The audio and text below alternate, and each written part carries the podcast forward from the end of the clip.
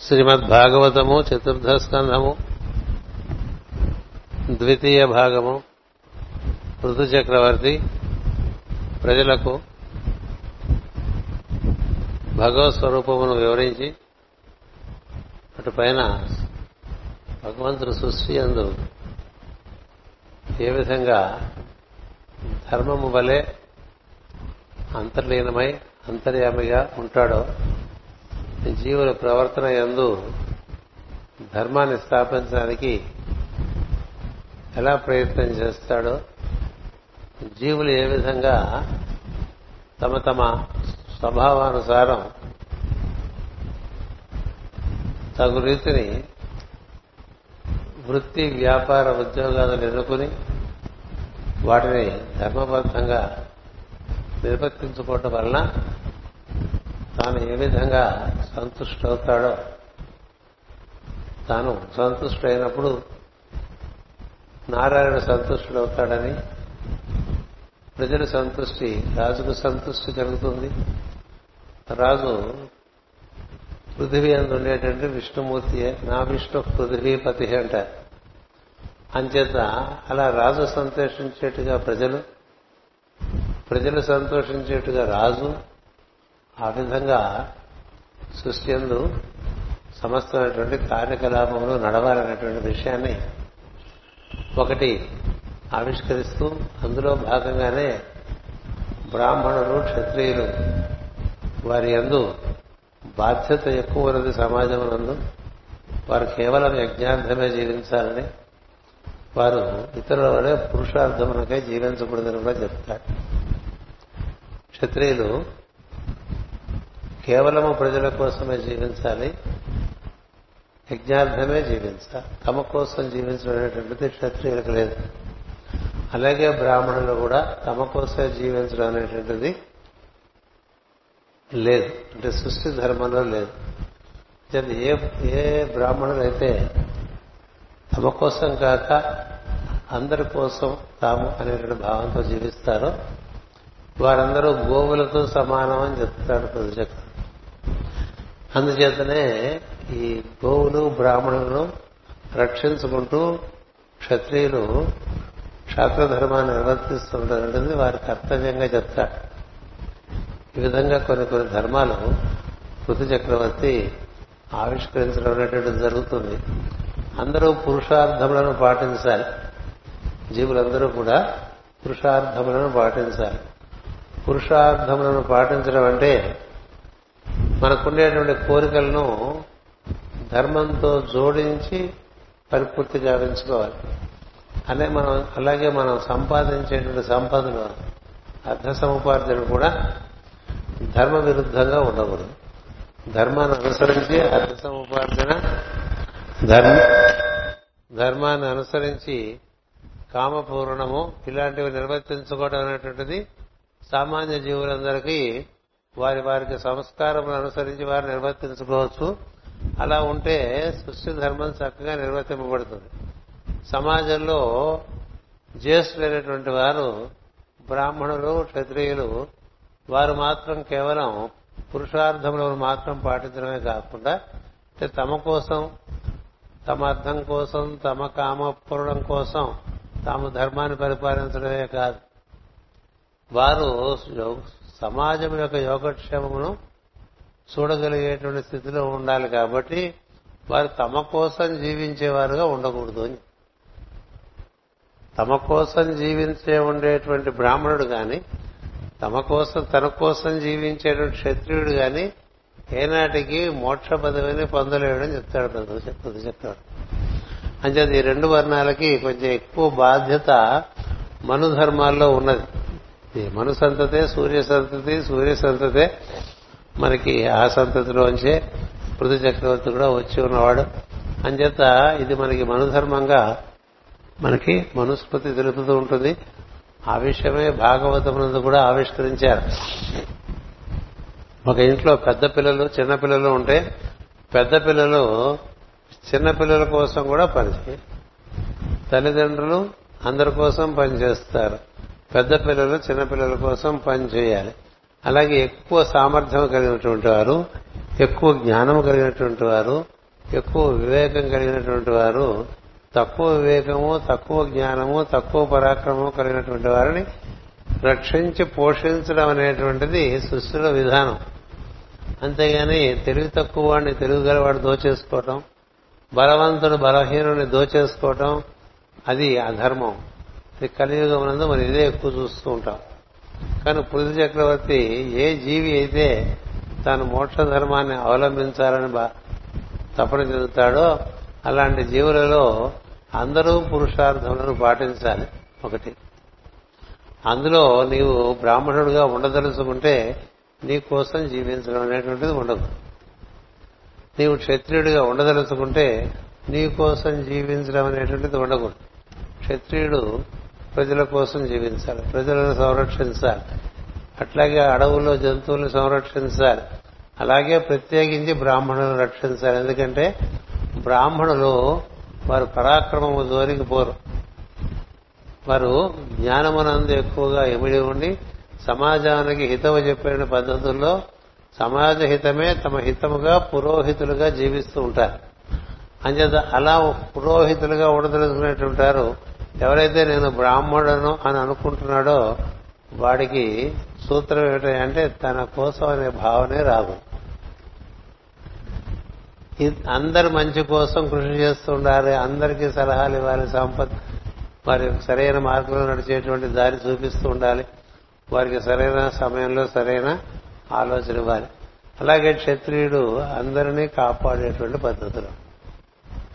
తను తాను కాపాడుకునేటువంటి బ్రాహ్మణుడు గాని తను తాను కాపాడుకునేటువంటి క్షత్రియుడు గాని తను తాను పోషించుకునేటువంటి బ్రాహ్మణుడు గాని తను తాను పోషించుకునే క్షత్రియుడు గాని వారు పతనం చెందుతారని ప్రధాన చక్రవర్తి బోధ చేస్తాడు ఇందులో ప్రత్యేకించి బ్రాహ్మణులు తమను తాము కాపాడుకోలేనటువంటి స్థితిలో ఉంటారు. అందుచేత వారు క్షత్రియుల ఆశ్రయం ఆశ్రయం కోరుతూ ఉంటారు. దండగ అరణ్యంలో మునులు ఋషులందరూ కూడా రాముని శరణు కోరారు. మాకు ఈ రాక్షస బాధ నుంచి మమ్మల్ని కాపాడమని చెప్పి ఋషులు కోరటం వల్లనే రాముడు ధర్మ సంస్థాపనానికి అసలు సంహారం చేశాడు. అంచేత క్షత్రియ ధర్మము అందరినీ కాపాడటం ప్రత్యేకించి బ్రాహ్మణులను కాపాడు అలా ధర్మం ఉన్నది. ఎందుచేతంటే బ్రాహ్మణుడు సమాజానికి మేలు చేస్తున్నటువంటి వాడైనటువంటి వాడిని కాపాడితే అతని వల్ల సమాజానికి మేలు కలుగుతుంది. అంచేత ప్రత్యేకించి బ్రాహ్మణుల ఎందు ఒక శ్రద్ధ క్షత్రియులకి మన ధర్మశాస్త్రంలో ఏర్పరిచారు. క్షత్రియులు కూడా తమ శరీరము తమ ప్రాణము తమ సంపదలు తమ భోగములోని కాక ప్రజల సంపద ప్రజలకు సంపత్తి చేకూర్చడం భోగములు చేకూర్చడం వారికి సుఖ సౌఖ్యాలను ఏర్పాటు చేయటం దాని ఎందు వారు మొత్తం జీవితం అంతా లగ్నమై ఉండాలి. అలా నిర్వర్తించిన వారే మనకి చక్రవర్తులుగా సూర్యవంశరాజుల కథలుగాను చంద్రవంశీయుల కథలుగాను మనకి మన పురాణాల్లో చెప్పారు. ఆ కథలు మనం చదువుకుంటే వారు ఏ విధంగా తమ కోసం కాక ప్రజల కోసం ఒక పావురం కోసం సిపి చక్రవర్తి తన ప్రాణాన్నైనా అర్పించడానికి ప్రయత్నం చేశాడు ఇలాంటి కథలు మనకి ఎన్నో వస్తాయి. రఘు రఘు వంశంలో రఘు అనేటువంటి చక్రవర్తి. అలాగే దిలీప్ అనేటువంటి చక్రవర్తి మాంధాత్ అనేటువంటి చక్రవర్తి. మనకి తెలిసినటువంటి రాముడు సూర్యవంశంలో ఎనభై ఒకటో వాడు. ఎనభై ఒకటి. ఇక్ష్వాకు మొట్టమొదటి వాడు. ఇక్ష్వాకు నుంచి రాముడు వరకు ఎనభై ఒక్క తరాలు నడిచి అటుపైన నూట పదహారు తరాల వరకు మన పురాణాలు చెప్తూ ఉంటాయి సూర్యవంశీయుల యొక్క కథలు. ఇందులో కొంతమంది పులికి పూసల్లాగా ఉంటారు. ప్రత్యేకమైనటువంటి లక్షణాలు చూపించి సాక్షాత్తు శ్రీ మహావిష్ణువే ఈ చక్రవర్తి రూపంలో ఉన్నాడు అనిపించేట్టుగా ఉంటాడు. అలా ఉన్న వాళ్ళలో పృథు చక్రవర్తి ఒకడు. అంచేత పృథు చక్రవర్తి ఏం చెప్తున్నాడంటే ఈ విధంగా ఎవరైతే జీవిస్తారో ఎవరెవరు ఏ ఏ కర్మలు నిర్వర్తించుకున్నా వారి వారి సంస్కారముల ప్రకారము వారందరూ తప్పక పురుషార్థములను పాటించాలి. అంటే అర్ధకామములను మనం సమకూర్చుకోవడంలో ధర్మ వ్యతిరేక్తత వర్జనీయము అని చెప్తాడు. ధర్మాన్ని అనుసరిస్తూ నీ కోరిక నెరవేర్చుకో. ధర్మాన్ని అనుసరిస్తూ అర్థ సముపార్జన చేసుకో. ఇలా అందరూ నిర్వర్తించుకోవచ్చు. దానివల్ల సమాజంలో ఎలాంటి శాంతి భద్రతలకి లోటు ఉండదు.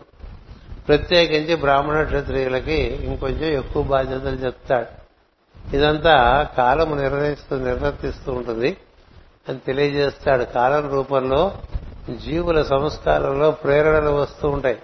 ఇక్కడ జీవులు ఒక్కొక్కరు ఒక్కొక్క పరిణామ దశలో ఉంటారు కాబట్టి కాలమును బట్టి ఈ జీవులలో సంస్కారములు బయటకు వస్తుంటాయి. కాలము కదలిక వల్లనే సంస్కారములు ఎందుకు కదలికలు వస్తాం ఎందుకంటే సంస్కారములు ప్రకృతికి సంబంధించింది. ప్రకృతి కాలాన్ని అనుసరించి పనిచేస్తూ. అంటే ఇలాంటి ఒక అద్భుతమైన లోతైన విషయాన్ని రాబోయే పద్యాలు ఆవిష్కరించారు. ఆవిష్కరింపబడినటువంటి విషయాన్ని ముందుగా చెప్పేశారు మీరు. ఏం చేద్దంటే అప్పుడు మనకు ఒకసారి చదివేస్తే సులభంగా అర్థమైపోతుంది. అలా కాలేదనుకోండి కొంచెం ఎక్కువ సమయం పడుతుంది. కొన్ని మనకి ఈ మధ్య మొన్నే మనకి శరనవరాత్రి పూజలు అంతకుముందు అందుకని ఒక వారం పోయింది. ఇలా కొన్ని కొన్ని వారాల మధ్య మధ్యలో కార్యక్రమాల వల్ల మనకి ఇక్కడ భాగవత ప్రపంచానికి పారాయణకి అంతరాయం కలుగుతుంది కాబట్టి కొంత త్వరితగతిని కవ- దీన్ని మనం అర్థవంతంగా పూర్తి చేసుకుందామన్న ఉద్దేశంతో మీకు పదమూడు నిమిషాల పాటు క్లుప్తంగా అంత విషయం అంతా చెప్పేశా. ఏం చేద్దంటే ఇలా చెప్పినప్పుడు అందరూ ఋషులు మునులు దేవతలు అందరూ సంతోషించి పృథు చక్రవర్తి దగ్గరికి వస్తారు. అంతవరకు మనం ఇవాళ చెప్పుకుంటాం. సృష్టిలో లీనమై పనిచేయుచు సృష్టిలో లీనమై పనిచేయుచు కాలము సృష్టింపబడిన కాలము సృష్టింపబడిన వానిని కదిలించుచుండును. సృష్టిలో లీనమై పనిచేయుస్తూ కాలము సృష్టింపబడిన వాణిని కదిలించుచుండును సృష్టి అంతా కదులుతున్నాడు. ఎందుకని? అది అలా సృష్టింపబడ్డది కాబట్టి. బలవంతో సృష్టింపబడ్డా. అలాగే గ్రహగోళములన్నీ సృష్టి సృష్టింపబడ్డాయి. సూర్యమండలాలు సృష్టింపబడ్డాయి కదా? అన్ని తారకా మండలాలు సృష్టింపబడ్డాయి. సృష్టింపబడిన ప్రతి కూడా కాలములో కదులుతూనే ఉంటాయి. వాటినన్నింటినీ కాలమే కదిలిస్తుంది. మన్నే కాలం నిద్రలేపుతుంది కాలం పనులకు పట్టుకుపోతుంటుంది గ్రహ కూటమి దాని యొక్క సంపత్తి బట్టి మనలో సంస్కారాలు ఒక్కొక్కరిలో ఒక్కొక్క రకంగా మేలుకుంటాయి. ఆదివారం పొద్దున్న నుంచి సాయంత్రం వరకు అందరం ఒకే రకంగా ప్రవర్తించామా? లేదు కదా. ఎవరెవరి సంస్కారాల ప్రకారం వారి వారు ప్రవర్తిస్తారు అంతేగా? అందరూ ఒక రకంగా ప్రవర్తించరు కదా. కొంతమంది ఉదయమే ప్రార్థన అయిన తర్వాత కొంత కులాసగా ఆదివారం కాబట్టి కొంత సరదా చేసుకుంటూ ఉంటూ ఉండి ఉండవచ్చు కదా? కొంతమంది ఆదివారం కదా అని గ్రంథపఠనం చేసి ఉండవచ్చు. కొంతమంది ఆదివారం కదా అని సినిమాకి వెళ్ళి ఉండొచ్చు. మరి కొంతమంది ఆదివారం కదా అని టెలివిజన్ చూసి ఉండొచ్చు. ఇంకొంతమంది ఆదివారం కదా నిన్నటి వరకు చాలా శ్రమపడ్డాం ఈ నవరాత్రి సందర్భ సందర్భంగానే కొంత నిద్రపోయి ఉండవచ్చు కదా. ఎవరెవరు ఏ విధంగా ప్రవర్తించారో ఎవరికి వారి సంస్కారం సంబంధించే వారు ప్రవర్తిస్తారు. ఇంట్లో నలుగురు ఉంటే నలుగురు నాలుగు రకాలుగా ప్రవర్తిస్తారు కదా. ఒకే ఇల్లు ఒకే వాతావరణం అయినా ఒకే గ్రహకూటమైనా నలుగురు వేరువేరుగా ప్రవర్తిస్తారు. ఎంచేత వేరుగా ప్రవర్తిస్తారు కాలము కదలికలో వారి సంస్కారములలో వారికి కలిగేటువంటి కదలిక వలన వారి ప్రవర్తన ఉంటుందండి. ఇది గుర్తుపెట్టుకో. అందుకని కాలం ఎలా ప్రవర్తిస్తున్నా కాలం ఎలా గమనంలో ఉన్నా కూడా ఇక్కడ పొద్దు చక్రవర్తి ఏం చెప్తున్నాడంటే నా ప్రజల భూమిపై నిశ్చల వ్రతముల రూపమున జీవితములు నడుపువారై తమ జీవితములు అనబడినవి యజ్ఞములుగా తెలుసుకునవలను. నా ప్రజలు. ప్రజలు ఉద్దేశించి కదా మాట్లాడుతున్నాడు ఆయన. అందుకే ఆయన ఏం చెప్తున్నాడంటే నా ప్రజలు భూమిపై నిశ్చల వ్రతముల రూపమున. జీవితం అంతా కూడా ఒక వ్రతంగా నిర్వర్తించుకోవాలి. అంటే వ్రతంగా నిర్వర్తించడానికి ఈ పని మనం ఎప్పుడు చేయవలసిందా కాదా?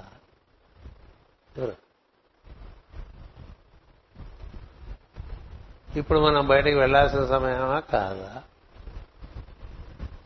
ఇప్పుడు మనం ఊరికే కబుర్లు చెప్పుకునే సమయమా కాదా? ఏదైనా సరే విచక్షణకు మనం సమర్పణ చేసుకుంటే మనను విచక్షణ మనకి ఎప్పుడు ఏ పని ఎలా చేసుకోవాలో చెప్తూ ఉంటుంది అలా ప్రతి విషయము మనలో ఉండేటువంటి బుద్ధిని సంప్రదించి చేసుకుంటూ ఉంటే నిశ్చల వ్రతముగా ఉంటుందండి జీవితం. నిశ్చల వ్రతులకి ఏం జరుగుతుందంటే ఎవరు చెప్పవలసిన అవసరం లేదు నువ్వు ఇలా చేస్తే బాగుండేది అలా చేస్తే బాగుండేది అని చెప్పి చెప్పేటువంటి అవసరం రాదు. దానికి కారణం ఒక్కటే వారి లోపల నుంచి వారి బుద్ధి నుండే భగవంతుడు వారికి ఏం చేయాలో తెలియపరుస్తూ ఉంటాడు. అంచేత బుద్ధిమంతులు బుద్ధిమంతులు అంటూ ఉంటాం కదా. బుద్ధిమంతులు అంటే ఎప్పుడు ఎక్కడ ఏ పని చేయాలి అని తెలిసినవాడు. ఎప్పుడు విశ్రాంతి తీసుకోవాలి ఎప్పుడు నిద్రపోవాలి ఎప్పుడు భోజనం చేయాలి ఎప్పుడు పనులు చేసుకోవాలి ఎప్పుడు భాషణ చేయాలి ఎప్పుడు కదలాలి.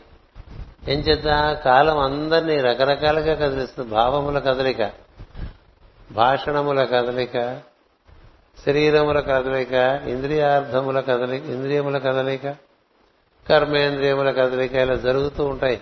ఇవన్నీ కాల ప్రభావం చే కదలటానికి సంసిద్ధంగా ఉన్నప్పుడు నీ సంస్కారములను చక్కగా వృద్ధి చేసుకోవాలంటే సంస్కరించుకోవాలనుకుంటే నీవు జీవితాన్ని ఒక వ్రతంగా తీసుకోవాలి. ఆదివారం ఇలా ఇలా నిర్వర్తించుకుంటా ఆదివారం. సోమవారం ఇలా నిర్వర్తించుకుంటా మంగళవారం ఇలా నిర్వర్తించుకుంటా. ఇట్లా వారం అంతా కూడా ఊరికే స్కూల్లో చదువుకున్నప్పుడు టైం టేబుల్ ఫాలో అవటం కాదు. జీవితం మొత్తం అంతా ఒక టైం టేబుల్ ప్రకారం నడవాలి. నేను ఎన్ని గంటలకు నిద్రలేస్తా నేను ఇన్ని గంటలకు శుచి అవుతా? నేను ఇన్ని గంటలకు దైవ ప్రార్థన చేస్తా? నేను ఇన్ని గంటలకు లోకల్లో పనిచేస్తా? నేను ఇన్ని గంటలకు భోజనం చేస్తా ఇన్ని గంటలకు నిద్రిస్తా ఇన్ని గంటలకి కొంత సరదాగా గడుపుతా ఈ గంటలో. అలా ఒక కాలాన్ని నియమించుకుని ఈ కాలంలో ఇది చేస్తా. గ్రహములన్నీ అలాగే చేస్తున్నాయి. అంతేగాని ఎట్లా పడితే అట్లా ఉంటే ఆ జీవితాలకి క్రమం ఉండదు. క్రమము లేనిదే వ్యాపనం అనే ప్రజ్ఞకు వ్యాపనం ఉంది ఆ క్రమమే సెవెంత్ డే సెవెంత్ డే అని బాగా చెప్పుకుంటూ ఉన్నారు. ఏం చేసినా ఒక క్రమం కలిగి. సూర్యుడు ఒక క్రమంలో సంచరిస్తూ ఉంటాడు. గ్రహములు ఒక క్రమంలో సంచరిస్తున్నాయి మన భూగ్రహం కూడా అలాగే సంచరిస్తోంది. చెట్లు ఒక క్రమంలో పెరుగుతూ ఉంటాయి. జంతువులు కూడా ఒక క్రమంగా తింటాయి. ఎట్లా పడితే అట్లా తినాం. ఎప్పుడు పడితే అప్పుడు తినాం. అంచేత సృష్టిలో అన్నిటికీ క్రమం ఉన్నది మానవులకు క్రమం ఉండాలి. క్రమంగా మానవులు ఉంటే పరిపాలకులకు పెద్ద పని ఉందండి.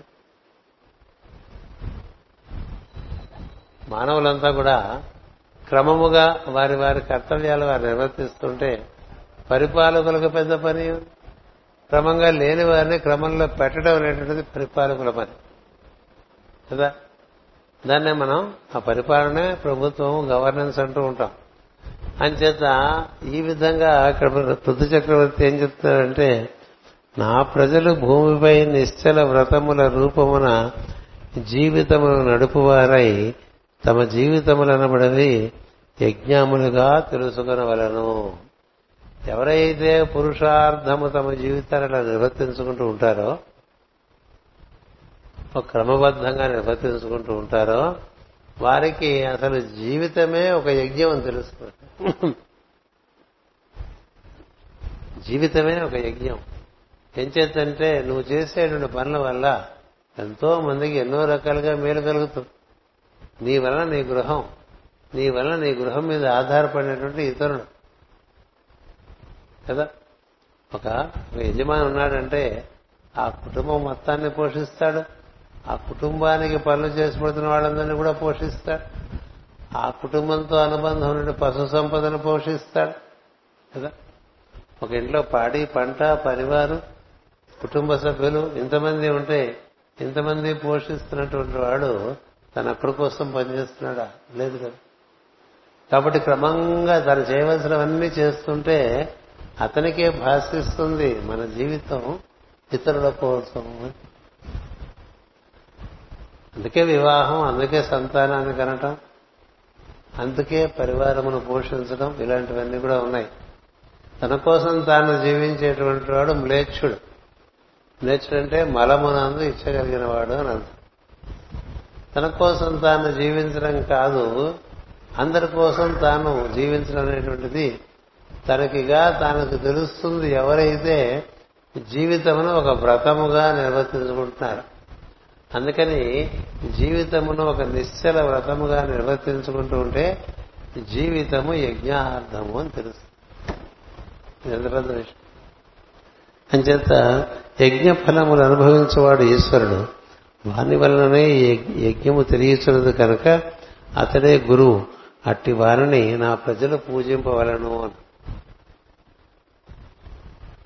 ఇలా మనం యజ్ఞార్థం అందరు జీవులందరూ కూడా క్రమంగా పనిచేస్తుంటే అందరిలో ఉండేటువంటి ఈశ్వరుడు సంతోషిస్తాడు. అందరిలో ఉండేటువంటి ఈశ్వరుని సంతోషించడం అనేది ప్రధానం. అంటే మనం మనం ఎంతమందిలో ఈశ్వరుని సంతోషింపజేయగలిగితే అంటే వారి యొక్క ఆవశ్యకతను బట్టి వారికి సహాయ సహకారంలో మనం అందిస్తున్నాం అనుకోండి. అందిస్తుంటే వారిలోని ఈశ్వరుని సంతోషిస్తాడు కదా. అలా సంతోషించడమే ఈశ్వరుని పూజ చేయడం లాంటిది అంటున్నాడు. ప్రతి చక్రవర్తి మనకి సూర్యవంశ చక్రవర్తులందరూ కూడా పూజ అంటే జీవుల సేవనే చెప్తారు. పూజ అంటే జీవుల సేవే పూజ. ఈ పూజ నిరంతరము జరుగుట ఎట్లో తెలుసునా అన్నాడు ఈ పూజ నిరంతరముగా ఎట్లు జరుగునో తెలియనా తమ తమ ధర్మాచరణమే వానికి పూజగా అర్పితము కావలను. ఎవరెవరి ధర్మాన్ని వారు పోషించడమే దైవానికి మనం చేసేటువంటి పూజ అని చెప్పాడు ప్రతి చక్రవర్తి. ఇప్పటికీ నేను మీకు రాస్తున్నాను శంబళ అనేటువంటి ఒక శీర్షిక పెట్టి అందులో శంబళ ప్రభువు సనత్ కుమారుడు కూడా చెప్పేది అదే. ఎంత జీవుల సేవ చేస్తే అంత దైవ పూజ చేసినట్లే అని. ఎంత జీవుల సేవ చేస్తూ ఉంటే అంతా దైవ పూజ చేసినట్టే. జీవుల సేవ చేసేప్పుడు తాను చేస్తున్నాననే భావన కాకుండా జీవుల రూపంలో ఉన్న ఈశ్వరుని పూజిస్తున్నట్టుగా చేసుకోమని అప్పుడు జీవ ఈశ్వర పూజ అవుతుంది ఎవరికి మనం ఏం చేసి పెడుతున్నా అది ఈశ్వరునికే చేస్తున్నాం అని గుర్తుందనుకో. ఎవరికో పది రూపాయలు ఇచ్చినా ఎవరికో భోజనం పెట్టినా ఎవరో మన ఇంటికి వచ్చి ఉన్నా వాళ్ళకి మనం భోజనం పెడుతున్నా వీళ్ళు మన బంధువులు మన ఇంటికి వచ్చారు అని కాకుండా ఈశ్వరుడే ఈ విధంగా మన ఇంటికి వచ్చాడు అని భావం చేశాడు. ఎంత తేడా బంధువు వచ్చాడంటే ఎప్పుడు వెళ్ళిపోతాడా అనిపిస్తుంది కదా? సినిమా కూడా ఒకటి వచ్చింది కదా? అతిథి కబ్జా అని. ఒరే ఇంటికి వచ్చిన అతిథి ఎప్పుడు వెళ్ళిపోతాడా అని చూసే రోజులు ఇవి కదా? అందుచేత వచ్చిన వాడెవరు నీవు భగవద్భక్తులు అయితే వచ్చినవాడు ఈశ్వరుడు. ఈశ్వరునికి నువ్వు ఎంత సేవ చేసుకోగలిగితే ఈశ్వర సేవగా భావించామనుకోండి అప్పుడు మనకి ఈశ్వర అనుగ్రహం కలుగుతుంది. ఈశ్వరుడి సేవగా భావించకుండా మనం ఏదో వాడికి ఇచ్చాం వీడికి ఇచ్చాం వాడికి చాకరీ చేశాం వీడికి చాకరీ చేశామంటే శ్రమే మిగిలిపోతుంది. అందుచేత ఇక్కడ పృథు చక్రవర్తి ఏం చెప్తున్నాడంటే ఈశ్వర ఆరాధన అంటే జీవులలో ఉండేటువంటి ఈశ్వరుని దర్శించి వారి ఎందు నువ్వు నిర్వర్తించవలసినటువంటి ధర్మము నిర్వర్తించడమే నిజమైనటువంటి పూజ అని చెప్తున్నాడు. ఇట్లు జీవించినట్టు నా ప్రజలు నన్ను ఆశ్చర్యకరముగా అనుగ్రహించుతున్నారు అన్నారు. ఇట్లా మీరంతా జీవిస్తే మీరు ఒకరికొకరికి చేసేటువంటి సహాయ సహకారములలో ఒకరి ఎందు ఒకరిని చూడకుండా అందరూ అందరి ఎందు ఈశ్వరి దర్శనం చేస్తూ మీరు నిర్వర్తించవలసిన పనులు భక్త శ్రద్ధలతో నిర్వర్తిస్తే దానివల్ల నేను అనుగ్రహింపబడతానని చెప్తున్నాడు ఏం చేత? ప్రజల యొక్క సత్ప్రవర్తన వల్ల పరిపాలకుడకు ఆశీర్వచనం లభిస్తుంది. ప్రజల ప్రవర్తన వల్ల ప్రభువులకు ఆశీర్వచనం లభిస్తుంది. ప్రజల ప్రవర్తన అలా ఉండేట్టుగా చూసే బాధ్యత రాసుది. నివర్తించినప్పుడు దాని యొక్క ఆశీర్వచనం ప్రజలకే కాదు వారిని పరిపాలిస్తున్నటువంటి ప్రభువు కూడా ఆ విధంగా అబ్బుతుంది. అలాంటి విషయాన్ని ఒకటి ఆవిష్కరించారు. తర్వాత ఇంకో మాట చెప్తున్నారు. శ్రేష్టమైన సంపదలు వైభవము శౌర్యము ఐశ్వర్యము అని వానితో క్షత్రియ తేజము ప్రకాశించును. ఈ లక్షణములతో కూడి హరిభక్తి ఉన్నచో పై లక్షణములు మోక్ష మోక్ష విద్యకు దారితీయను. అంటే సంపదలు ఉంటాయి వైభవం ఉంటుంది శౌర్యం ఉంటుంది. దాన్ని ఏం చేయాలి క్షత్రియులు? ప్రజల రూపంలో ఉండేటువంటి ఈశ్వరుని దర్శనం చేసి వారి యొక్క సుఖ సంతోషాల కోసం కృషి చేయాలి. ఇక్కడ ప్రజలే ఈశ్వరుడు. అందరి జీవులు ఎందు ఉండేటువంటి ఈశ్వరుని దర్శనం చేస్తూ ఆ విధంగా క్షత్రియులు పరిపాలిస్తున్నారు. అంటే వారికి చేయి చూడటానికి తాను పరిపాలిస్తున్నట్టుగా కనిపిస్తుంది. కానీ అతని మనసు ఏంటంటే వీరందరికీ తన సేవకుడు. తను నేను ప్రధాన సేవకుడు అన్నాడు కదా ఒక ఆయన. ఆయన ప్రధానమంత్రి అయినప్పుడు నేను ప్రధాన మంత్రి కాదు ప్రధాన సేవకుడు అన్నాడు. అన్నంత వరకు మంచి విషయమే మాట్లాడారు జరిగింది ఏదో తది వేరే విషయం అందుచేత అధికారంలో ఉండే ప్రతివారు తమ అధికారానికి లోబడి ఉన్నటువంటి వారి అందరి ఎందు కూడా ఈశ్వరుని దర్శనం చేయాలి. ఇంకో మార్గం అంటే మన క్రింద పని చేసేటువంటి వారు ఉంటారే మనం ఇట్లా ఇస్తే అట్లా అందుకునే వాళ్ళు ఉంటారు కదా? మేము ఇక్కడ పూజ చేశాం కదా పది రోజుల పాటు. ఎంతెంతమంది ఎన్నెన్ని రకాలుగా అందిస్తే పూజ జరిగినాయి కదా? కూర్చుని పూజ చేయటం ఒకటే కనిపిస్తుంది. కానీ అట్లా జరిగిన పూజకి ఎంతమంది వెనక దృశ్యాదృశ్యముగా మాకు సహాయం చేయడం బట్టి ఆ పూజలు ఎలా జరిగినాయి ఆ ప్రసాదాలు అలా పంచుకోగలిగాం అందరూ ఆనందించగలిగాం.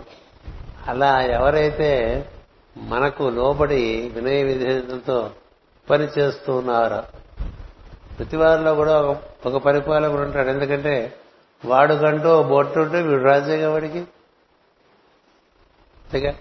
ఇలా బెల్ల కొడితే ఆఫీసులో అలా వాడు వచ్చేవాడు ఉన్నాడు అనుకోండి ఆ వచ్చేవాడు బంట్రోతు కాదు అది గుర్తుపెట్టు. అధికారి సేవకుల్లో ఉండేటువంటి ఈశ్వరుని దర్శనం చేస్తే వాడు ధరిస్తాడు. లేకపోతే అదే అధికారం వల్ల పతనం చెందుతాడు అని చెప్తున్నారు. అంటే రాజులంటే ఎక్కడో పాతకాలం రాజులు లేకపోతే ఇప్పుడు ఉండే రాజకీయ నాయకులు అనుకోపోకండి. మనం కూడా మన ఇంట్లో మన మాట వినేవాడు ఉన్నాడు అనుకోండి ఏదో ఒకడన్నా ఉండబోతాడు జీవితంలో ప్రతివాడికి ఒక మాట వినేవాడు. అంటే ఈశ్వరుడు వీడి రూపంలో నాకు సాయం చేస్తాడని గుర్తుండాలి. వాని ఎందు ఆ విధంగా దృష్టి ఉంటే నువ్వు అతన్ని చక్కగా సంరక్షించు. అంతేగాని అతని దుర్వినియోగం చేయవు అతన్ని వాడేసుకో. అతని రకరకాలుగా ఇబ్బందులు పెట్టవు. మామూలుగా సబార్డినేట్ అంటే ఇబ్బంది పెట్టడానికి సబార్డినేట్ కదా? అలా ఉంటే నీలో ఉండేటువంటి శాస్త్రము దెబ్బతింటు నీవు మోక్ష విద్యకు నీకు అర్హత ఉండదు అని చెప్తున్నాడు. నువ్వు ఎంత గొప్ప క్షత్రియుడు అయినా క్షత్రియులకు మోక్ష విద్యకి నీ పెద్ద అవరోధం. దాటం కష్టం. అధికారం ఉన్న చోట వినయం ఉండటం అనేటువంటిది సర్వసామాన్యంగా జరగదు. గుర్తుపెట్టు అధికారం ఉన్న చోట వినయము అనేటువంటిది కొంత లోపించు. వాడు ఎందు ఈశ్వరుడున్నాడని గుర్తుంటే నువ్వు నీ అధికారాన్ని దుర్వినియోగం చేయకుండా నిర్వర్తిస్తావు దుర్వినియోగం చేశావనుకో ఎదుటివాడిలో ఉండేటువంటి ఈశ్వరుడు గమనిస్తాడుగా? గమనిస్తే నీకు పడిపోతాయి. పడిపోతాయంటే బంధములు పడిపోతాయి. బంధములు. అంటే మన కారు డ్రైవర్లని మన ఇంట్లో పని వాళ్ళని మన కింద పనిచేస్తున్నటువంటి వాళ్ళని స్వచ్ఛందంగా పనిచేస్తున్నటువంటి వాళ్ళని మనం ఏ విధంగా వారిని ఆదరిస్తున్నాం అనేది ప్రధానం. అలా లేకపోతే నీ అధికారం నీకు గుదిబండయ్యి కూర్చు. అలాగే బ్రాహ్మణులకు కూడా తపస్సు ఆత్మ నిగ్రహము ఓర్పు ఆత్మజ్ఞానము. ఈ నాలుగు ఉంటే వాడు బ్రాహ్మణుడు అని చెప్పాడండి పృథు చక్రవర్తి బ్రాహ్మణుడు అంటే ఊరంతా తిరిగి అన్ని పనులు చేసుకుంటూ ఏవో ప్రణాళికలు వేసుకుంటూ తిరిగేవాడు కాదు. ఏవో రకరకాల ప్లాన్లు వాడికే బోర్డు ప్లాన్లు ఉంటే రజస్సు అవుతుంది. కదా? ఋషులు వాళ్ళకంటూ ప్రత్యేకమైనటువంటి ప్రణాళిక ఉండదు. మన సోదరులు ఒక ఆయన చెప్పేవాడు ఇదివరకు మాస్కారు వెళ్ళిపోయిన తర్వాత ఆయన అనుయాయులందరూ విజృంభించి ప్రతి వాళ్ళు ఒక్కొక్క ప్రణాళిక మొదలు పెడితే ఆయన అన్నాడు నాలుగున్న ప్రతివాడికి ప్రణాళిక ఉంది జగద్గురు పీఠంలో నాలుగున్న ప్రతివాడికి ప్రణాళిక ఉన్నది జగద్గురు పీఠంలో ఉన్నది. పోలండి వాళ్ళందరి సంగతి ఏంటో మీ సంగతి ఏమిటి ఎవరికి వారు చూసుకోవాలి? బ్రాహ్మణుడికి తనదైన ప్రణాళిక ఉండదు వాడు బ్రాహ్మణుడు. ఎవడు బ్రాహ్మణుడు అంటే ఆత్మజ్ఞానం కలిగిన వాడు బ్రాహ్మణుడు. అంచేత అతను దైవ సంకల్పమునకు లోబడి దాన్ని నిర్వర్తిస్తూ ఉంటాడు అంతే. తనకంటూ సంకల్పం ఉండదు తనకంటూ ప్రణాళిక ఉండదు తనకంటూ స్కీములు పాడు ఏముండదు అంత గొప్ప విషయం. దైవ సంకల్పమే తన సంకల్పంగా నిర్వర్తింపబడాలనేటువంటి అనుసంధానంలో ఉండటం ఉండటం ఆత్మజ్ఞానం కలిగి ఉండటం అంటే అదే అర్థం. తాను జ్ఞానమునందు తిష్ట వేసుకుని ఉండటం వల్ల భగవంతుని యొక్క సంకల్పము తనకు తెలుస్తుంది. ఆ సంకల్పాన్ని కాలమును బట్టి దేశమును బట్టి నిర్వర్తిస్తూ ఉంటాడు అంతే ఈ నిర్వర్తింపబడిన దాంట్లో దేంతోనూ అతనికి సంబంధం ఉండదు. ఆ సంకల్పాన్ని తాను నిర్వర్తించడానికి ఒక వాహికగా ఉన్నాడు. అందుకని ఇక దాన్ని ఈ విధంగా అట్నుంచి అందించడమే తప్ప అంతకు మించి జరుగుతున్న విషయాల్లో కాళ్ళు చేతులు పెట్టడం కానీ అన్నిట్లోకి తను దూరిపోవటం కానీ లేనిటువంటి వాడు నిజమైనటువంటి ఋషి లేక బ్రాహ్మణుడు. అందుచేత అతనికి ఆత్మజ్ఞానం ప్రధానంగా ఉండాలి ఒకటి. ఆత్మ నిగ్రహం ఉండాలి రెండు. ఏం చేద్దంటే అందరూ నెత్తిని పెట్టుకుంటారు అలాంటి వాడిని. జ్ఞానిని ప్రతివారు నెత్తిన పెట్టుకుంటారు. తలకిల్లో మోసేసినట్టు మోసేస్తూ ఉంటారు. ఓ ఎక్కడ లేని సౌకర్యాలు కల్పించేస్తుంటారు. వద్దన్నా అన్నీ వచ్చేస్తుంటాయి కదా.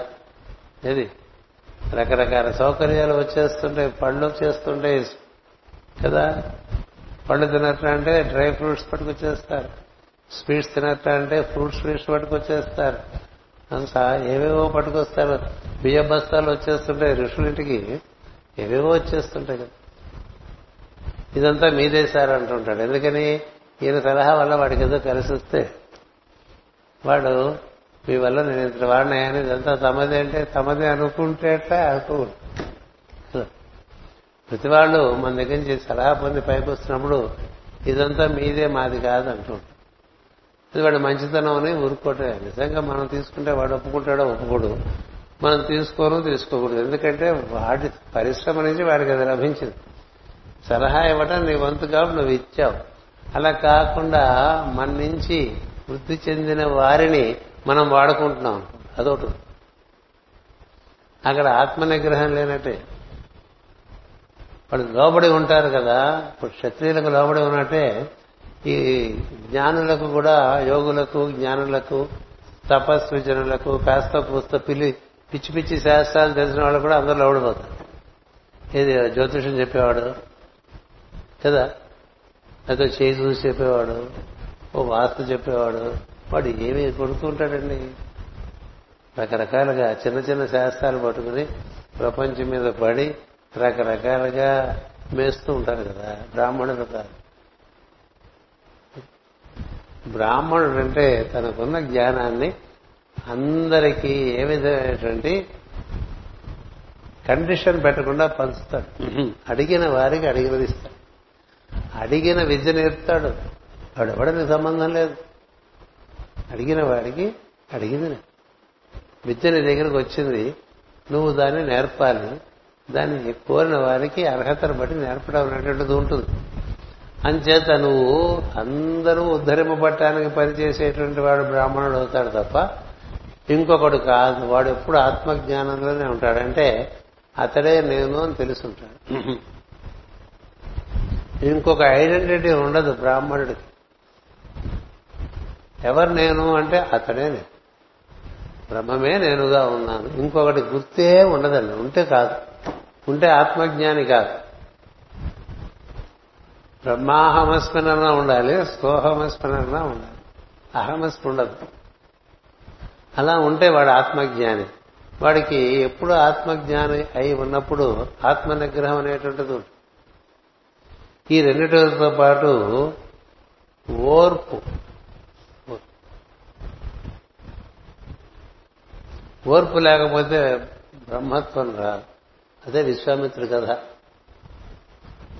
ఆయన ఎంత తపస్సు చేసినా ఓర్పు లేకపోవడం వల్ల అప్పుడప్పుడు ఆయన నుంచి రకరకాలుగా కొన్ని కొన్ని సంఘటనలు జరిగినాయి. అది ద్వాపర యుగాంతం వరకు కూడా జరిగింది. కదా ఎప్పటివాడు విశ్వామిత్రుడు అంటే ఎప్పటివాడు? అయినప్పటికీ జరుగుతూనే ఉన్నాయి. ఏం చేత ఓర్పులే. వశిష్ఠుడు.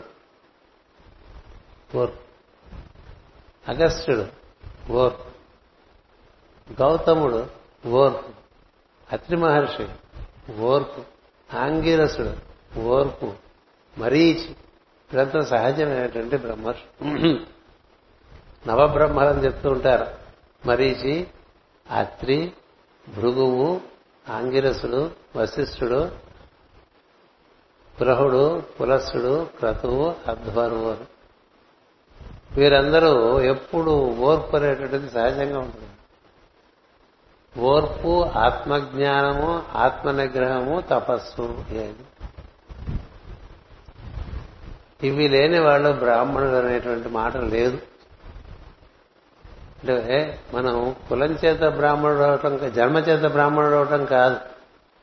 స్వభావం చేత బ్రాహ్మణుడు అవటం. జన్మ చేత క్షత్రియుడు అవటం కాదు. స్వభావము చేత క్షత్రియుడు అవటం. ఈ విధంగా ఉండేటువంటి వాళ్ళకి వాళ్ళు సహజంగా సమాజంలో ఒక ఉన్నత పదవిలో మిగతా వారందరూ వాళ్ళు కూర్చోబెట్టేస్తారు. కాస్త బాగా జాతకాలు చెప్పేవాడు ఉన్నాడు అనుకోండి. గురుగారు గురుగారు అంటే వెంట తిరుగుతా కదా. బాగా పూజలు చేయించేవారు అనుకోండి గురుగారు గురుగారు అని తిరుగుతారు. వీళ్ళందరికీ అట్లాగే బాగా అధికారంలో ఉన్నాడు అనుకోండి అక్కడ తిరుగుతుంటారు సార్ సార్ సార్ సార్ దొర దొర దొర దొర అని చెప్పుతారు సామాన్యులకి ఏముందండి? ఏదో ఆశ్రయం కావాలి. అంచేత ఈ తన తమను ఆశ్రయించిన వారి ఎందు ఈశ్వర దర్శనం చేస్తే వాళ్ళకి మోక్షం లేకపోతే వాడికి వారిద్దరు ఉన్నత పదవుల్లో ఉండడం డిసడ్వాంటేజ్ అని చెప్తున్నాడు పురుషచక్రం గొప్పగా ఫీల్ అవడానికి ఏం లేదు. బ్రాహ్మణులు క్షత్రియులు చాకరీ ఎక్కువ అని తెలియాలి. If you're in a privileged position you have more responsibility కదా?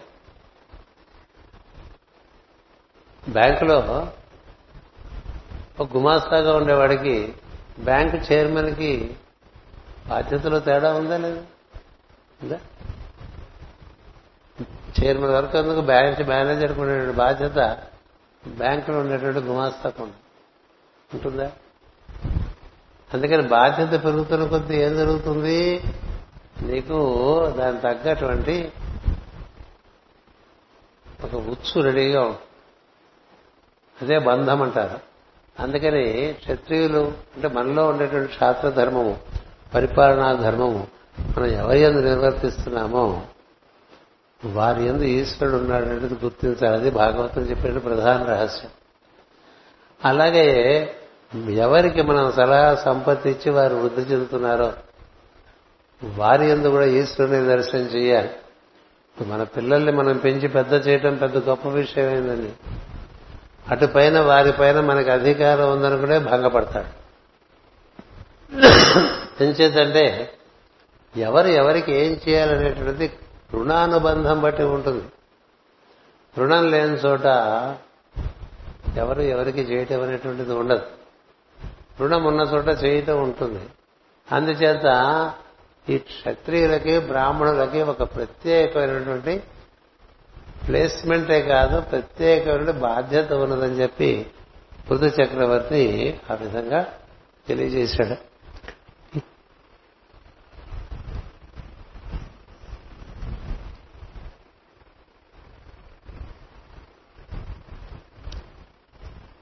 ఇకపోతే సృష్టిలో దేవతలందరూ కూడా వారందరూ వారి ప్రత్యేకమైన తెలివంటూ ఏం వాడరు. ఈశ్వరుడే వారి నుంచి పని చేసుకుంటూ ఉంటారు. అందుకని సృష్టి కర్మ వారి నుంచి అలా వ్యక్తమైపోతూ ఉంటుంది. అందువల్ల వారు ప్రత్యేకించి ఈ కర్మలలో పడేటువంటి పరిస్థితి ఒకటి రాదనేటువంటిది ఒకటి ఆవిష్కరిస్తాడు. అలాగే బ్రాహ్మణులకు మరికొన్ని ధర్మాలు చెప్తూ బ్రాహ్మణుడు కనుక అతడు చక్కగా నిర్వర్తించవలసిన నిర్వర్తించకపోతే క్షత్రియుడు కనుక అతడు నిర్వర్తించవలసిన విధంగా నిర్వర్తించకపోతే అతడే కాదు అతడి పూర్వీకులకు కూడా అతని వల్ల నష్టం కలుగుతుంది. అంటే మన ప్రవర్తన ఎప్పుడు చెప్తూ ఉంటారు ప్రవచనాలు. మన ప్రవర్తన మన ముందు మూడు తరాల వారికి ఇబ్బంది కలిగిస్తుంది. మన ప్రవర్తన వల్ల మనకు రాబోయే మూడు తరాలు కూడా ఉంటాయి. అందుకనే పూర్వకాలం ఏదైనా ఎవరి గురించి అయినా పరిచయం చేసినప్పుడు వారి తండ్రి ఎవరు వారి తాత ఎవరు వారి ముత్తాత ఎవరు తెలుసుకుంటూ ఉండేవారు. ఎందుకని? వాళ్ళ ప్రోడక్ట్ వీడు. వారి పుణ్యఫలమో వారి పాప ఫలమో ఇక్కడ ఉంది. ఇతడు కూడా అదే స్వభావం కలిగి ఉండటం వల్ల అక్కడికి వచ్చి చేరాడు. అంచేత మన కథ ఏడు జన్మల కథ. మనవి మూడు జన్మలు మన మీద ఇప్పుడు ప్రభావం చూపిస్తూ ఉంటాయి. అంతేకాదు మనం మనం ఏ వంశంలో పుట్టామో ఆ వంశము మన ముందు మూడు తరముల ప్రభావం మన మీద అంచేత మనం ఇప్పుడు చేసే పనులు మనకి ముందు మూడు జన్మల వరకు సంబంధం సంపర్కం అని బాధ పెట్టడమో సుఖాన్ని ఇవ్వడం ఉంటుంది. ఇప్పుడు చేసేసింది ప్రస్తుతానికి బాగున్నా దాని యొక్క ఇంపాక్ట్ అంటే చూసారా? ప్రభావం. అది మూడు జన్మల వెంటనే వస్తుంది.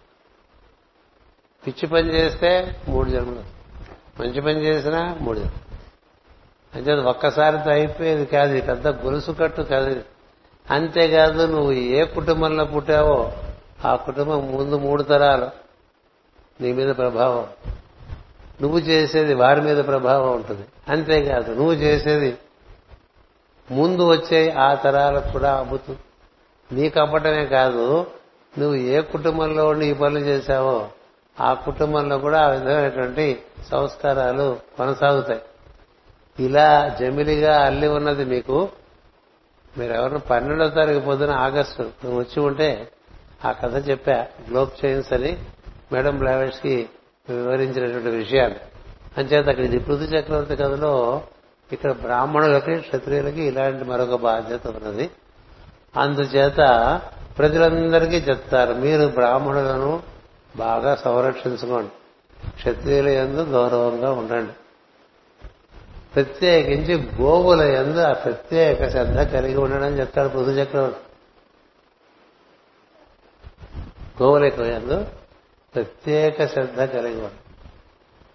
పృథు చక్రవర్తి పూర్వీకుల చక్రవర్తిలో మనకి తర్వాత చక్రవర్తిలో దిలీపుడు ఒక ఆయన వస్తాడు. దిలీప్ చక్రవర్తికి ఒక గోవుని పోషించడానికి ఇస్తాడు వశిష్ఠ మహర్షి. ఈ గోవుని జాగ్రత్తగా చూసుకో నీకు సంతానం కలుగుతుందని చెప్తాడు. ఎందుకంటే ఆయనకి సంతానం ఉండదు. సంతానం కలగలేదు అన్నీ ఉన్నాయి నాకు అన్నీ బాగా జరిగిపోయినాయి జన్మంతా.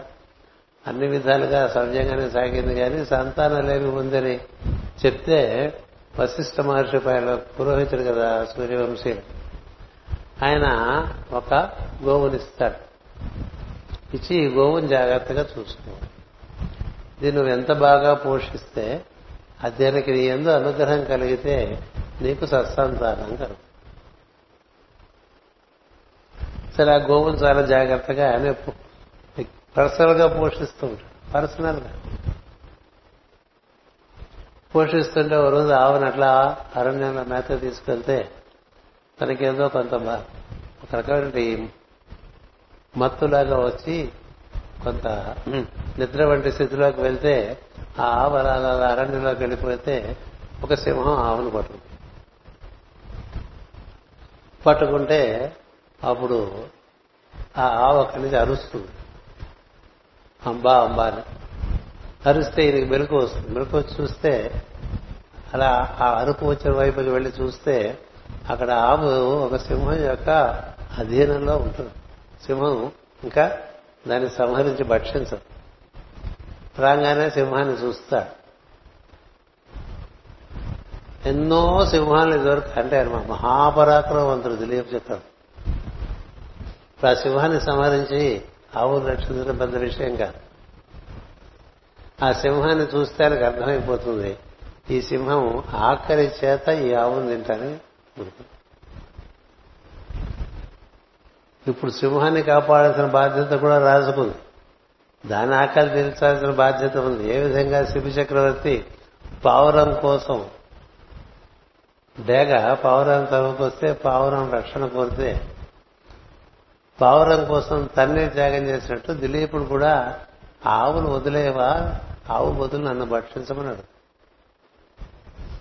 అంటే అప్పుడు ఆ సింహం మాట్లాడుతుంది. మనుష్య భాషలో నువ్వు మహాచక్రవర్తివి భూగోళానికే నువ్వు చక్రవర్తివి. నువ్వు సాక్షాత్ విష్ణుమూర్తివి. తిన్ను తినాల్సిన అవసరం ఉంది ఆవే కదా తినేస్తే ఏమవుతుంది? ఆ ఆకలి వేసినప్పుడు నేను ఒక ఆహారాన్ని తీసుకుంటే అలా తీసుకోవటం అనేటువంటి ధర్మమే కాబట్టి నేను ధర్మాన్ని నిర్వర్తిస్తున్నాను. నువ్వు ధర్మాన్ని నిర్వర్తించిన వాడు అవుతో నన్ను నేను తిననిస్తే ఈ ఆవు నన్ను నేను తిననీయకుండా నువ్వు అడ్డుపడితే నువ్వు ధర్మాన్ని నిర్వర్తించిన వాడివి కాదు దానివల్ల నువ్వు ధర్మజ్ఞాన్ని చేసిన వాడు అవుతావు ఆలోచించుకోమని చెప్తున్నాను. చెప్తే అప్పుడు ఆయన అంటాడు నేను చక్రవర్తిని అయి ఉండవచ్చు నేను ఏదైనా అయి ఉండవచ్చు నాకు నా గురువు గారు ఆవరించు ఈ ఆవుని రక్షించాల్సిన బాధ్యత. ఈ ఆవుని ఇంతకాలం భార్య రక్షించాయి. ఇవాళ ఎందుకనో మగతం వచ్చింది. ఈ మగతం వచ్చిన సందర్భంలో నువ్వు పట్టుకున్నావు. ఈమెను రక్షించవలసిన బాధ్యత నా ఎందుంది? దీనిని ఎట్టి పరిస్థితుల్లోనూ నీకు ఆహారంగా ఇవ్వలేను. ఇంకొక ఆవును తెచ్చి నీకు ఇవ్వకూడదు. నన్నే తీసుకో ఆహారంగా అని ఎన్ని రకాలుగా బతిమాలుతాడు ఆ సింహాన్ని. బతిమాలితే అప్పుడు ఆ ఆవు ఆమె నందిని అనేటువంటి ఒక ధేనువు. అంటే మనకి కామధేనువుల యొక్క సంతతిలో ఒకటి. అది ప్రత్యక్షమే నవ్వుతుంది. సింహం ఏమీ లేదు నేనే ఇదంతా సృష్టించాను. నిన్ను పరీక్ష చేయడానికి సృష్టించాను. నీకేమాత్రం గోరక్షణ ఎందుకు శ్రద్ధ ఉందో తెలుసుకోవడం కోసం. నీకు ఏమాత్రము గోరక్షణ ఎందుకు శ్రద్ధ ఉన్నదో తెలియటం కోసం నేనే సింహాన్ని సృష్టించాను. సింహం లేదేం లేదు అంతా వదిలే చెప్పేస్తాను అంతే సింహం మాయమైపోతుంది. ఆ నందిని చాలా ఆనందిస్తుంది. ఆనందించి నీకు చక్కని సంతానం కలుగుతుంది. అంతేకాదు సూర్యవంశమునందు మహావిష్ణువు అవతారమూర్తి అయి పుట్టి ఆ వంశం మొత్తానికి కూడా తరింపు ఇస్తాడు. అలాంటి ఆశీర్వచనం ఇస్తున్నానని చెప్తాను అంటే ఒక్క గోవును చక్కగా పరిరక్షించడంలో ఇంత ఉన్నది. అది మన ధర్మం. అది మన ధర్మం. అందుకనే ప్రతివారు ఒక ఆవును పోషించమని చెప్తారు. కదా? పోషించడం అంటే ఆ పొదుగు వైపు చూడటం కాదు. పొదుగు వైపు చూడటం అది ఎన్ని పాలిస్తుంది? దాంట్లో దాని దాని యొక్క మూత్రం వైపు చూడటం దానికి ఇప్పుడు అది ఎక్కువైపోయింది. ఇప్పుడు పాలతో సమానంగా మూత్రాన్ని కూడా అలాగే దాని యొక్క అది వేసేటువంటి ఆ మలము వైపు చూడటం. మలము మూత్రము క్షీరము అన్నీ కూడా చాలా విలువైనవి తెలిసినాయి కదా. మనకంతా కామర్సే కదా. అంచేత ఇక్కడ ప్రత్యేకంగా పృథు చక్రవర్తి ఏం చెప్తున్నాడంటే గోవులు బ్రాహ్మణుల కన్నా ఎక్కువ పుణ్యమే సాధు సాధు జీవులు. గోవులు పరోపకారమునకు చేరించుతున్న మూర్తులు. అస్సలు తమ కోసం జీవించని ఏదైనా ఒక జీవి ఉందిట అంటే అది గోబెట్టండి ఎందుకంటే చాలా సాధు జంతువు తెగబడిది ఎక్కడ పడి తినదు గేదెలాగా. ఎద్దులాగా ప్రవర్తించదు ఇంకా ఏ జంతువులాగానే ప్రవర్తించదండి గోవు. అలాంటి గోవులు ఉన్నాయి సంకర గోవులు కూడా ఉన్నాయి వేరే సంగతి. సంకర గోవులు కాదు ఇక్కడ చెప్తున్నది సహజంగా సృష్టిలో ఏర్పడిన గోవులు ఉన్నాయి ఈ గోవులు కేవలము ఇతరుల కోసమే దేహం ధరించి ఉన్నటువంటి ప్రజ్ఞామూర్తులండి ఈ వాక్యం చాలా ముఖ్యమైన వాక్యం. పరోపకారమునకు మాత్రమే చెరించుతున్న మూర్తులు. ఇంకా ఏమైనా ఋషులు అటువంటి వాళ్ళకి కొంత తాపత్రయాలు ఉంటాయేమో కానీ వాళ్ళకి అది కూడా అందుకనే మన వాళ్ళు చూడండి స్వస్తి ప్రజాభ్య పరిపాలయంతాం. న్యాయేన మార్గేణ మహీమహేష. గో బ్రాహ్మణేభ్య శుభమస్తు. ముందు గోవు చెప్పింది తర్వాత బ్రాహ్మణుడు. కదా? అంచేత జనార్దనుడు గోవులను బ్రాహ్మణులను అనుసరించు వారితో కూడి ఉండును. నీకు ఈశ్వరుడు ఎక్కువగా వీరిద్దరు ఎందు ఉంటారని చెప్తారు. ఏది? బ్రాహ్మణులు అంటే ఇందాక చెప్పిన బ్రాహ్మణులు. మామూలుగా మనం మనం మీరే మీ ఇంటి పేరు ఏంటండి?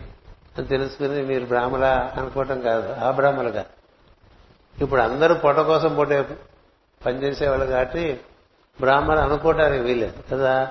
ఎవడు బ్రాహ్మణుడు అంటే తన గురించి ఆలోచనే రానివాడు. తన గురించి ఆలోచించటం అనేటువంటిది లేకపోవటం అనేటువంటిది సహజంగా ఉన్నవాడు. అలా ఉంటే వాడు బ్రాహ్మణుడు అంటే వాడు సాధు జంతువు కదా? తన కోసం లేనివాడు సాధు అలాంటి వాడు వాడికన్నా గోవు. అందుకని ఈ గో ఈయన ఉన్నాడు కదా ఎవరు?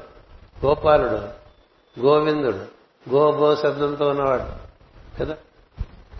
ఆ గోవిందుడు వీళ్ళిద్దరితో చాలా ఎక్కువగా ఉంటాడు. అంటే వీరి ఎద్దు వీరి వద్ద అతని సాన్నిధ్యం బాగా లభిస్తుంది గోవును చూడంగానే సరాసరి దైవాన్ని చూస్తున్న భావన. అలాగే ఒక ఈ ప్రమాణము కలిగినటువంటి బ్రాహ్మణుని చూస్తే అలాంటి భావన. మనం చెప్తుంటాం కదా గురు చరణ హరిహర బ్రాహ్మణ సన్నిధం అంటూ ఉంటాం. కదా? ఏం చేద్దంటే దైవము ఇలాంటి వారితో ఉంటారు సాధువులతో. సాధువు మనలో సాధుత్వం అంటుంటే ఉంటే అంత మనలో భగవంతుడు ఉండేటువంటి అవకాశం. అందుచేత వీరి ఎడల మీరు ప్రత్యేకమైనటువంటి ఒక శ్రద్ధతో ఉండండి అనేటువంటిది అతడు గోవులను బ్రాహ్మణులను ఇలా చేస్తూ ఉంటే మీరందరూ ఈ బ్రాహ్మణులు ఈ గోవులు నా యందు కూడా ప్రసన్నులు అవుతారని చెప్తున్నారు. అంటే ఒక పరిపాలకుడికి ఎంత అవసరం? తన రాజ్యంలో ఉండేటువంటి గోవులు తన రాజ్యంలో ఉండేటువంటి జ్ఞానులు. వారి యొక్క ఆశీర్వచనం అనేటువంటిది పరిపాలకుడు ఎప్పుడు కావాలి. పూర్వకాలం రాజులు పరిపాలిస్తుంటే ఆ రాజ్యంలో ఉండేటువంటి జ్ఞానులందరినీ వెళ్ళి కలిసేవాడు. వాళ్ళు అరణ్యంలో ఉన్నా ఇంకో చోటున మరో చోటున మీరు కథలు తీసి చదువుకుంటే బుద్ధుడి దగ్గరికి ఎంతమంది రాజులు వచ్చారండి? ఋషుల దగ్గరికి ఎంతమంది రాజులు వచ్చారండి? ఎందుకని వెళ్తారు? వారిని గౌరవించాలి వారి యొక్క సౌకర్యం చూడాలి వారి యొక్క సంరక్షణ చూడాలి వారికి ఏమైనా ఇబ్బందులు ఏమన్నాయేమో చూడాలి చూచి వారికి ఆ విధంగా సేవ చేసుకుంటూ వారి ఆశీర్వచనం పొందాలి. అలా పొందినటువంటి వాడు కృతకృత్యుడవుతాడు. అందుకని జనార్దనుడు గోవులను బ్రాహ్మణులను అనుసరించి వారితో కూడి ఉండును. అతడును గోవులను బ్రాహ్మణులను నా ఎడ ప్రసన్నులగుదురుగాక. మీరిలా ప్రవర్తిస్తే అందరూ సంతోషిస్తారు. అంటే ఒక రాజ్యంలో ఉండేటువంటి జ్ఞానము సంతోషించాలి పరిపాలన. పరి వాళ్ళ జ్ఞానులు సంతోషించకపోతే ఆ- పరిపాలకుడికి ఆశీర్వచనం లేదు. అలాగే గోవులు సంరక్షింపబడాలి. లేకపోతే ఆ పరిపాలకుడికి సంరక్షణ లేదు. వీరిద్దరికీ వీరిద్దరే ప్రసన్నులు కానప్పుడు వీరిద్దరు ఎవరి ఎందు ప్రసన్నులు కారో వారి ఎందు దైవము కూడా ప్రసన్నుడు కాడు అనేటువంటిది ఒక ధర్మం ఇక్కడ ఆవిష్కరిస్తున్నాడు పృథు చక్రవర్తి. ఎంత పెద్ద విషయం.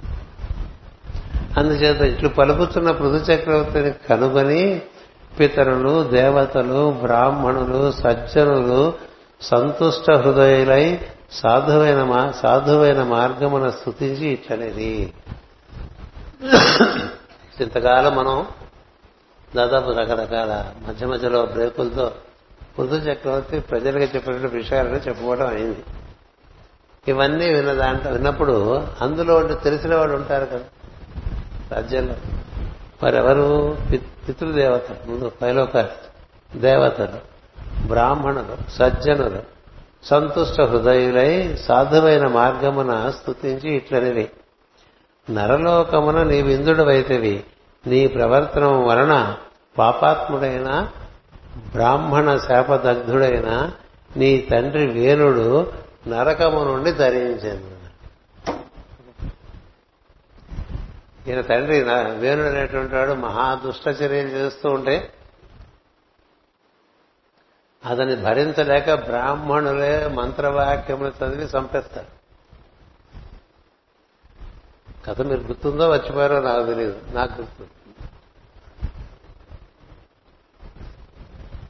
చంపేస్తే రాజు లేకపోతే రాజ్యం అరిష్టమైపోతుందని చెప్పి ఆయన భార్య ఆ శవాన్ని అట్లా జాగ్రత్తగా ఉంచుతుంది. ఉంచితే బ్రాహ్మణులు మళ్ళీ వస్తారు. ఏం తల్లి దహన కార్యక్రమాలు ఏం లేవా? ఇంకా ఏం చే- ఎందుకు ఇక్కడ ఉంచుకున్నారంటే ఆవిడ మాట చెప్తుంది. అంటే రాణిగారు చెప్పింది చాలా నిజమైన విషయం కదా. రాజు లేకపోతే ఎట్లా? అందుకని ఆయన తొడలను చిలికి కొంతమందిని ఆయన భుజాలు చిలికి కొంతమందిని పట్టుకొచ్చేస్తారు బ్రాహ్మణుడు. మంత్రం చదువుతూ. తొడల నుంచి చిలికిన వాళ్ళందరూ కూడా పొట్టివాళ్ళు హస్వాంగులు.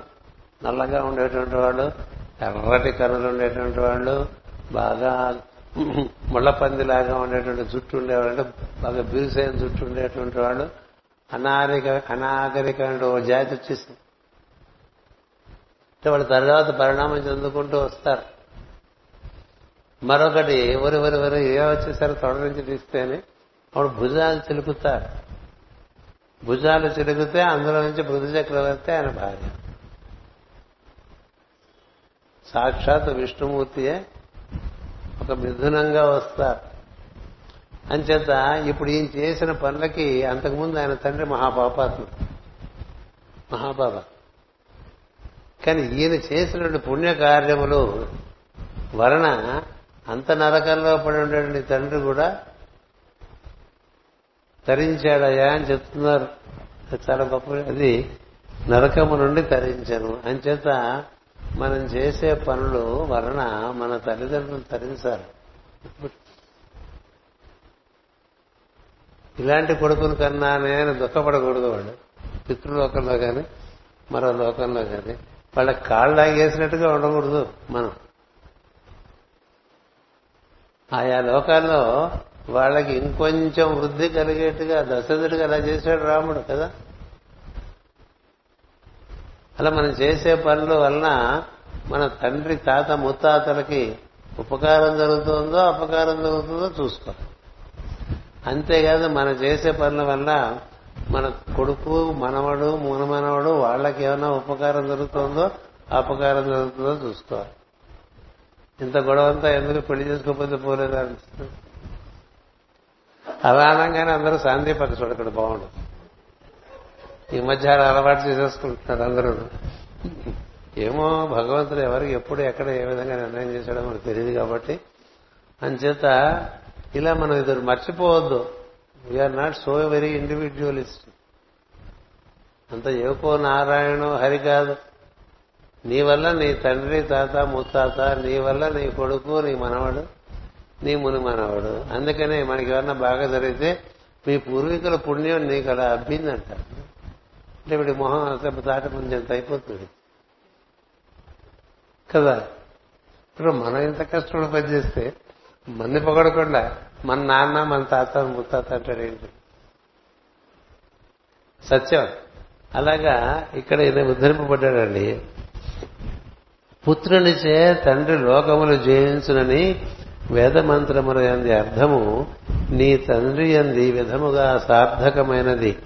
మరియు హిరణ్యకశపుడు నారాయణుని నిందించుటచే నరకమార్జించుకొన సూచనను గుణవంతుడు భాగవతోత్తముడైన ప్రహ్లాదుని ప్రభావమున ప్రసిద్ధికెక్కి పాపములు తొలగిన వాడై నరకము నుండి తొలగి నిర్మల కీర్తిని ఆర్జించను.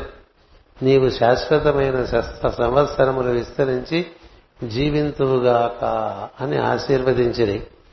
ఈ మహనీయులు మరియు ఇట్లనిది నీవు మాకు దేవుడవు. మళ్ళీ. ఆ మాట అంటేనే ఇది చెప్పాల్సి వస్తుంది పృథు చక్రవర్తి. కానీ మళ్ళీ వాళ్ళు సాక్షాత్ దేవుడే అక్కడ ఉన్నాడని వాళ్ళు కనిపిస్తారు. సకల లోకాధిపతి యొక్క నారాయణుని ఎందు నీకు గల భక్తియే మా భక్తికి కారణం.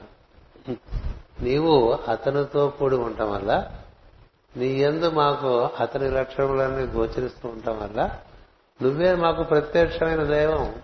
పరదోక్షమైన దైవం.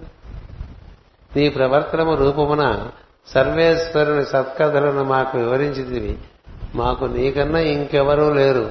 మేము నిన్ను భజించడం వలన నారాయణుని భజించిన వారం అయితిమి ప్రజ్ఞతో కూడిన నీ శాసనము ప్రజల అనురాగము మహాత్ముల స్వభావము మీ వంటి వారు కరుణామూర్తులు. ఈ స్వభావం మీకు సహజమని ఎరిగి మేము ఆశ్చర్యపడుట లేదు. దైవమను పేరుతో దేవతలను పేరుతో వేరువేరుగా యజ్ఞకర్మలున్నవని జ్ఞానము కోల్పోయి దిక్కు తెలియక తిరుగుతున్న మా యొక్క అజ్ఞానము లోతులను తెలుసుకుంటుమి అని ఊరికి కమ్యూనిజం కమ్యూనిజం అని గొడవ చేస్తారు తప్ప నిజమైన కమ్యూనిజం అంతా మన వాగ్మయంలోనే. అందరిలోనే దైవం చూసి అందరికీ సేవ చేయండి రా అంటే అంతకన్నా కమ్యూనిజం. పెద్దవాడు చిన్నవాళ్ళని దేవుడు చూడాలి పిన్నవాడు పెద్దవాళ్ళ దేవుడు చూడాలంటే ఇంకేమైపోయింది అయిపోయింది. అందుచేత ఇంకా వేరే మేమేదో పూజలు పురస్కారాలు నానా గొడవ పడుతున్నటువంటి వాళ్ళం. మాకు కన్ను తెరిపించావు నువ్వు అని చెప్తున్నారు ఎవరి ఇక్కడ అక్కడ బాగా పూజలకు అలవాటు పడిపోయినటువంటి బ్రాహ్మణులు. దైవమను పేరుతో దేవతలను పేరుతో వేరువేరుగా యజ్ఞకర్మలు ఉన్నవని నమ్మి జ్ఞానమును కోల్పోయి దిక్కు తెలియక తిరుగుతున్న మా యొక్క అజ్ఞానము లోతులను తెలుసుకుంటుమి. సర్వేశ్వరుడు బ్రాహ్మణ జాతిని అధిష్ఠించి క్షత్రియులను నడుపును. క్షత్రియ జాతి రూపమున బ్రాహ్మణులను రక్షించుచుండును. ఈ రెండు జాతుల రూపమున నరలోకమును భరించి పోషించి రక్షించుచుండును. అట్టి అభివృద్ధి చెందిన సామర్థ్యము సమస్తము తన రూపమే వెలుగుతున్న మహాపురుషుడవు నీవు. నీ ఎందు బ్రాహ్మణుడు ఉన్నాడు నీ ఎందు క్షత్రియుడు ఉన్నాడు. అట్టి పృథు చక్రవర్తికి ఈశ్వర బుద్ధితో మేము నమస్కరించుతున్నాము ప్రజలిట్లు నమస్కరించుతుండగా ఆకాశం నుండి మెల్లగా బాలసూర్యుని కిరణముల వంటి కాంతులు భూమికి దిగుచుండెను. ఆ తేజస్సులతో నలుగురు మహాసిద్ధులు దిగువచ్చిరి. వారే ప్రజ్ఞామయ మూర్తులైనటువంటి సనక సనందన సనత్ కుమార సరస్సుజాతులు. వారు తేజోమూర్తులైన అతిథుల రూపమున వచ్చిరి. వారిని సూచి యజమాని అయిన పృథు చక్రవర్తి ప్రాణములు ఊర్ధముఖములైనవి అంటే ఉన్నాడు తప్ప వాళ్ళని చూడంగానే మొత్తం ప్రాణం ప్రజ్ఞ అట్లా వెళ్ళిపోయింది.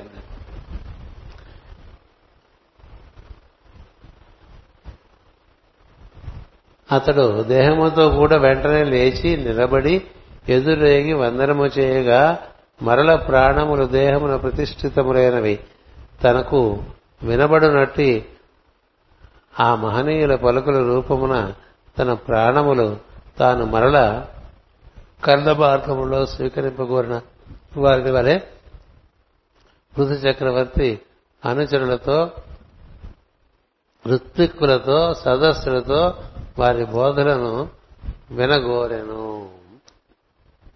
ఆ విధంగా మనకి ఇంక ఇప్పుడు సనత్ కుమారుడు ఆ నలుగురు కుమారులో శరత్ కుమారుడు పృథు చక్రవర్తికి మొత్తం సంపూర్ణ జ్ఞానాన్ని ఇస్తున్నట్టుగా మరొక ఘట్టం మొదలవుతుంది. అదే మనకి the teachings of Sanat Kumar అని ఒక ఇరవై నాలుగు అంశములుగా ఆంగ్లంలో బోధించే డిసెంబర్ కాలం. ఆ తర్వాత దాన్ని పుస్తకంగా తీసుకొచ్చేసాం. ఇప్పుడు అదే విషయాన్ని మళ్ళీ ఇప్పుడు తెలుగులో చెప్పుకుంటాం అనమాట ఏదో పుష్కర కాలం తర్వాత.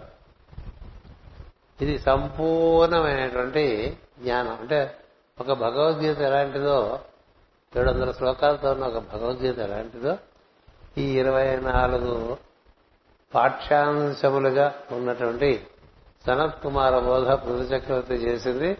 ఓ పరిపూర్ణ బోధ. అది మనకి ఇక ముందు మొదలవుతుంది. అంచేత ఉత్తమ గౌరవమున అతడు ఆ మునిజనుల చిత్తములకు వసుడయ్యను వారి ఉపదేశములకు సభ్యుడయ్యను తన ప్రవర్తనముతో వారికి ప్రియుడయ్యను వినయముతో శిరస్సు వంచి నిలిచెను వారిని తగిన ఆసములపై కూర్చున్నపెట్టి శాస్త్ర విధానమును అనుసరించి పూజించను. పూజలు వద్దన్నాడు నీకన్నా పెద్దవారు అని నీకు అనిపించినప్పుడు వారిని ఆ విధంగా వారి అందరూ ఈశ్వరుని దర్శనం చేస్తూ పూజించుకోవడం అనేటువంటిది ఎప్పుడు ఉంటుంది. అది ఎక్కువ అయిపోకూడదు అంతే. ఎప్పుడు పూజలు పురస్కారాలు చేసుకుంటూ ఊళ్ళో వాళ్ళందరినీ తిట్టిపోస్తున్నారు. మన పూర్వకాలం మన ఇళ్ళలో చూస్తే ఈ పూజలు చేసే పెద్దవాళ్ళు ఏవో పట్టుబట్టలు కట్టుకుని మడిచీరని మడిబట్టలు కట్టుకుని అటు ఇటు పరిగెత్తే పిల్లలందరి మీద చిరాకు పడిపోతూ అంత నక్స్వామిక పేషెంట్లు అంటే ఉంటారు ఇంటో వాళ్ళకి సుఖం లేదు ఇంట్లో వాళ్ళకి సుఖం లేదు. ఎందుకు ఆ పూజ? ఆ పిల్లల్లో ఈశ్వరుని చూడకపోతే పూజ ఏముందండి? కదా? కనబడుతున్నదంతా ఈశ్వరుడు అనే భావం చేసేవాడికే పూజార్హత ఉందండి. మిగతా వాడికి లేదు. నువ్వు పెట్టుకున్న బొమ్మ నువ్వు పెట్టుకున్న ఫోటోయే ఈశ్వరుడు అనుకుంటే పూజలేదు కనపడుతున్నదంతా ఈశ్వరుడు. అంచేత అదే ఈశ్వరుడు మొత్తం వ్యాప్తి చెందినటువంటి వాడు. ఇలా మూర్తి భవించి నాలుగురు నలుగురు మూర్తులుగా అలా సూర్యుడిలోంచి కిరణాల్లోంచి దిగొచ్చేసి అక్కడ నిలబడ్డారండి. అంచేత అలాంటి వారిని పూజించుకున్నాడు.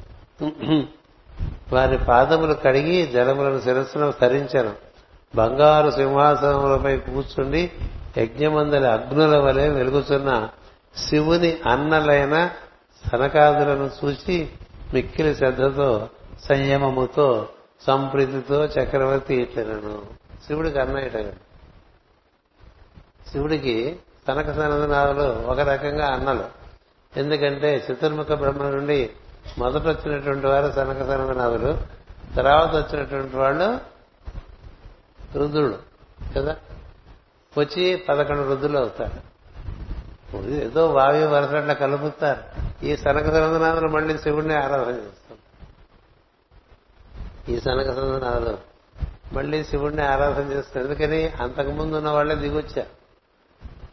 సృష్టి కోసం అంతకుముందు ఉన్న వాళ్ళే దిగొచ్చారండి. ఎక్కువ మంది అంతే మొదట్లో. మనంతా కూడా అంతకుముందు ఉన్న వాళ్ళమే. కాకపోతే మన మన కేటగిరీ అంతే మనం ఎప్పుడు ఉన్నవాళ్ళమే. వాళ్ళందరూ తెలిసి దిగారు సృష్టిలోకి. మనం దింపబడ్డాం సృష్టిలో సో దింపబడటం చేత మనం తెలుసుకునే ప్రయత్నం చేసుకుంటూ ఉన్నాం. అంచేత మీ కూర్చోబడి మీరు సంచరించు ప్రయాణ మార్గములు శుభములకు దారులు. నేను పూర్వజన్మలో ఎట్టి శుభప్రదమైన సత్కర్మ చేసితునో నేడు మీ దర్శనము లభించను. బ్రాహ్మణులు శివుడు శివభక్తులు విష్ణువు విష్ణు భక్తులను ఎవని ఎడల ప్రసన్నులగుదురో వానికి భూమిపై గాని దేవలోకమున గాని సాధింపరానిదేమీ లేదు అంటే మీరు రావటం అనేటువంటిది నన్ను అనుగ్రహించడానికే వచ్చారు. మీరు లోకమును చూచూ సంచరించుచుందరు. ఈ సృష్టిలోని సమస్త దృశ్యము కలిసినను ఆత్మదర్శం ఆత్మను దర్శింపలేదు. ఆత్మీయుడనగా సర్వమును దర్శించువాడు. వానిచే దర్శింపబడినది వారిని ఎట్లు చూచును? అట్లే ఈ సమస్త లోకము మేము దర్శింపజాలదు. మీ దర్శనం లభించిన నేను ధన్యుడను అని చెప్పి ఎంత తెలిసిన వాళ్ళకైనా వాళ్ళు కనపడరండి. వాళ్ళు కనబడదా అనుకుంటే కనిపిస్తారు అంతే అది అక్కడ రహస్యం. తనకు తనను చూద్దామని మనం ముచ్చట పడితే అవదు వాళ్ళు మన ఎందు ముచ్చట పడాలి. అలా అయితే అవుతుంది అలా ప్రతి చక్రవర్తి నెమ్మదిగా వాళ్ళని ప్రసన్నం చేసుకోవటం కోసం వారిలో ఉండేటువంటి దివ్యత్వాన్ని చూస్తూ తాను ఆ విధంగా స్థుతి చేస్తున్నాడు. అటుపైన సనత్ కుమారుడు బోధ ఉంటుంది. స్వస్తి ప్రజాభ్య పరిపాలయంతాం. న్యాయేన మార్గేణ మహీమహీషా. గోబ్రాహ్మణేభ్య శుభమస్తు నిత్యం. లోకా సమస్త సుఖినో భవంతు. లోకా సమస్త సుఖినో భవంతు లోకా సమస్త సుఖినో భవంతు ఓం శాంతి శాంతి శాంతి